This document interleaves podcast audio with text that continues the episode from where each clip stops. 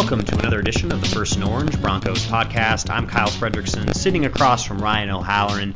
We are your Broncos beat writers from the Denver Post, and this is a podcast edition dedicated to quarterbacks in the Senior Bowl. Two uh, two things top of mind, uh, at least they should be top of mind for most Broncos fans. Ryan, is as we kind of head into this offseason period, uh, you're going down to Mobile. You're going to be there to scout some of these quarterbacks. Earlier in the week, I kind of broke down six uh, guys that the Broncos should look at. Uh, before we get into individuals, what do you think of this class as a whole? It seems like it's been dogged a little bit because of how many players came out of the previous class, but looking at all the quarterbacks who the Broncos maybe could link up with next year, is this a solid group? Um, well, first of all, say uh, appreciate you saying I'm going down there to scout. That's I'll, I'll have my stopwatch with me. Um, yeah, I think it's unfair to compare it to last year's quarterback class because that bar is set so high. You know, four guys in the top ten Yeah, I think Rosen, Darnold, Mayfield, Allen, uh, then Lamar Jackson later in that first round, so five in the first round. That probably won't happen this year. But a couple things: quarterbacks are always overdrafted because teams are going to feel okay. Team a team's going to say, "I have pick 35 in the second round. I better move up because this quarterback's going to go earlier than that. So you're going to maybe see teams moving at the bottom of the first round. Um, I, think Dwayne Haskins leads the way. He will not be at the Senior Bowl because he's an underclassman. He's only started for one year. Well, Mitch Trubisky started for one year. He had led his team, helped his team to a division title. So I think that stigma has been extinguished a little bit. Um, you know, I'm looking forward to seeing Will Grier from West Virginia start off at Florida, transfer to West Virginia, has you know a lot of great numbers. He just sort of has that. I think he has that kind of leadership, moxie type thing that you know helped Mayfield last year. Daniel Jones is an interesting one from um, if you're a Bronco fan because let's say Broncos are sitting at 10. It's going to be first of all, a Haskins not making it at 10. Okay. B, I think it's going to be tough to leapfrog the Jaguars at seven, the Giants at five, and any other team from 11 to 15 who may trade up because that's going to cost a lot of picks. So, you know, if if Haskins is gone, is Jones from Duke an option? Is Drew Lock from Missouri an option? If you trade down a little bit, maybe Grier. So, you know, I'll throw it back to you. You you looked up the the numbers on these guys. Uh, let's start with Jones since he's going to be in Mobile. What was what was your major takeaway from from looking at his season? Well, it's interesting with him because here's a guy who incredibly experienced. He was, I think, a three-year starter under David Cutcliffe, who's been kind of seen as this quarterback whisperer, a guy who's developed the Mannings and, and some other notable guys who've made the NFL. But looking at his career statistics, I mean, it's not a situation where, wow, this guy blows you off the page. Look at what he's done. I mean, his career completion percentage is 59%. So for the Broncos, I'm wondering, you know, if you're going to invest a, a first round pick in a guy who hasn't proven to be kind of a consistently elite college quarterback, th- there's going to be concerns there, right? Because there's been other guys who, like you mentioned, with limited experience, like Trubisky at, at North Carolina, where it, that college statistics and, and all those numbers don't mean a whole lot in the NFL, but that's maybe something I'm concerned about with him. And also, you know, you want to bring up concerns. Kyler Murray, we have to talk about thrown into this mix, being a guy uh, who's declared for the draft. He won't be at the Senior Bowl, being that he's an underclassman. But who's more risky in your mind, uh, a guy like Kyler Murray or, or a guy like Daniel Jones? Um, probably Murray. Uh, real quick on Jones, you made a good point about the completion percentage. That's like one of the top commandments for an NFL front Yeah. office. That doesn't get better in the NFL, so it is a red flag. So you got to dig into that tape. Okay, was Cutcliffe's offense were they haven't were they throwing downfield a lot?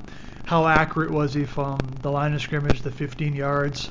You know, to fit into a now Rich Scangarello system, which is a timing-based short passing game. So Murray is going to be a interesting uh, guy over the next couple months, and he has the arm strength, he has the mobility.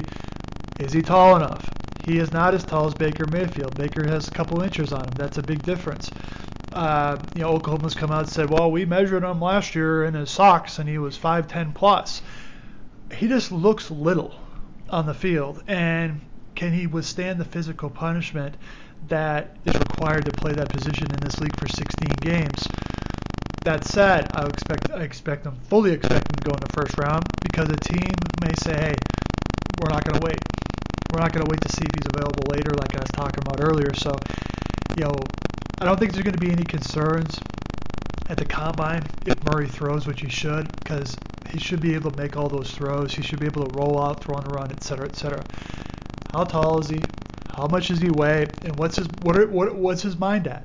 Is it all football? Because if I'm a team in the middle of the first round and I, I I'm on the clock, I gotta call Kyler Murray and say, if we draft you, is your baseball career over for now? And if he says, I'll have to think about that, I'd hang up. I can't afford that. So all the ancillary stuff with Murray is more upfront than his skills at this point. point and I think is just someone who is a fan of college football to see Murray thrive in sort of that Oklahoma style offense in the NFL is so intriguing because the game has changed so much. But has it changed enough? Like you mentioned, can a, a guy who stands pretty much five eight in that frame, you know, get blasted like that? It, will be fascinating. Well, it hasn't changed in one respect. The offensive linemen are not getting shorter. yeah, you, you, st- you still yeah. have to see over them, and we saw it with Case Keenum this year at the Broncos.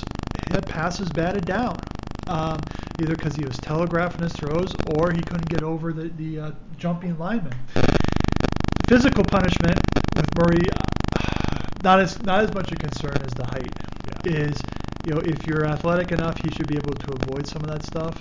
And he, you know, he got hit a bunch at Oklahoma, so uh, with him, it's all about how tall you are. Yeah, good good point, Ryan. So quickly before we talk a little bit more about the senior role, senior bowl, Ryan will be down there, like I mentioned previously. Uh, just a quick rundown of the quarterbacks in attendance: Tyree Jackson from Buffalo, Will Grier at West Virginia, Jarrett Stidham uh, at Auburn, the Baylor transfer, uh, Gardner Minshew at Washington State, who put up huge numbers in that Mike Leach offense, which is going to make him an intriguing guy to look at. Uh, then looking at the other uh, team, that first group was the South team. Here's the North team. You got Drew Lock from Missouri, Trace McSorley from Penn State, Ryan Finley from North Carolina State, who I included in that uh, original list of six QBs, um, and Daniel Jones. So a real interesting group there, Ryan. Just uh, any of the guys that I mentioned we haven't talked about yet that are uh, you're going to at least keep an eye on them. Yeah, I mean, as you read off those names, day two of the drafts can be pretty interesting because those are eight quarterbacks if you're not including Murray and Haskins, maybe two of those go in the first round, maybe one. So teams are going to be moving around that second round to draft some of these guys. Um, Stidham took a step back this year. Mm-hmm. McSorley was banged up. Um, Minshew is interesting to me because he is an air raid guy. Those quarterbacks have had success moving forward with Mahomes and Mayfield and Keenum. Um, he's only played one year okay, what is how does he throw it this this week in Mobile? So that, that that's an interesting one. The other one, Jackson from Buffalo, is a big big guy, you know, sort of in the realm of a Haskins or a Byron Leftwich. So how does he move? How's his deep ball? So, but ultimately, if you're looking at the Broncos, pay attention to Lock, pay attention to Jones, and I would start with those and Grier. So so those three, and then the other guys, you just sort of see how they throw it and Ryan, for some of our listeners who aren't real familiar with the Senior Bowl and how it's set up, I mean, what sort of access are you going to have to these guys, and, and will you be able to talk to, to any personnel within the Broncos over that time? You think? Because I'm I'm sure John Elway at least stopped by to, to something like that. Correct? Yeah, as of as of later late last week is uh, didn't know Elway's plans yet, but if he's down there, I'm sure I'll get to visit with him. All the practices are totally open. Um, you know, I know a lot of guys from other staffs. I hope they get us some takes on. Players is this way, you know, after a practice, they're on the field for like 15, 20 minutes. You try and get two guys from each team, so like because it's south to north, so you can really stockpile some stuff, and you can uh, sort of get a head start on the combine because these guys have are seniors. They've played a lot of football, and most importantly, which I've found beneficial at this event, they've played with a lot of good guys hey, tell me about this guy. Who's the best edge rusher you faced? And you'll usually get a great antidote. So it's a very beneficial trip, and uh, we'll be on the ground at Tuesday and Wednesdays, or Tuesday practice, Wednesday practice.